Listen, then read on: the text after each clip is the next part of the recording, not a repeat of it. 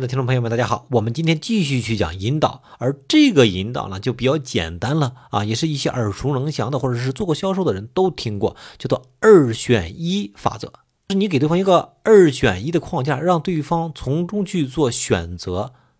比方说，我们举个例子，你是现在跟我一起出去玩呢，还是等看完这个新闻之后跟我一起出去呢？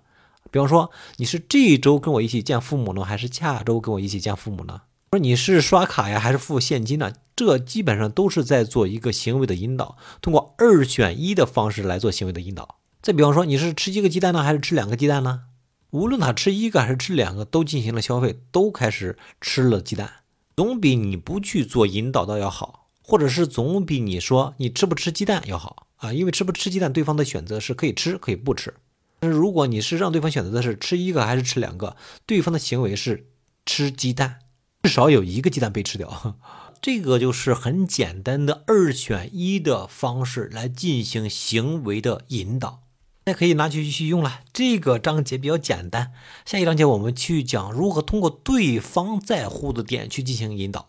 大家在用引导方式的过程当中，如果遇到了任何的这种疑惑啊，或者说是这种哎，老师这里不一样的这种啊这种想法或者这种情况，都可以加我的个人微信，我们来讨论啊。个人的微信大家就加我的一个好人三十七吧，大家都知道了，我就不用多重复了。好，今天就到此结束，今天比较简单啊。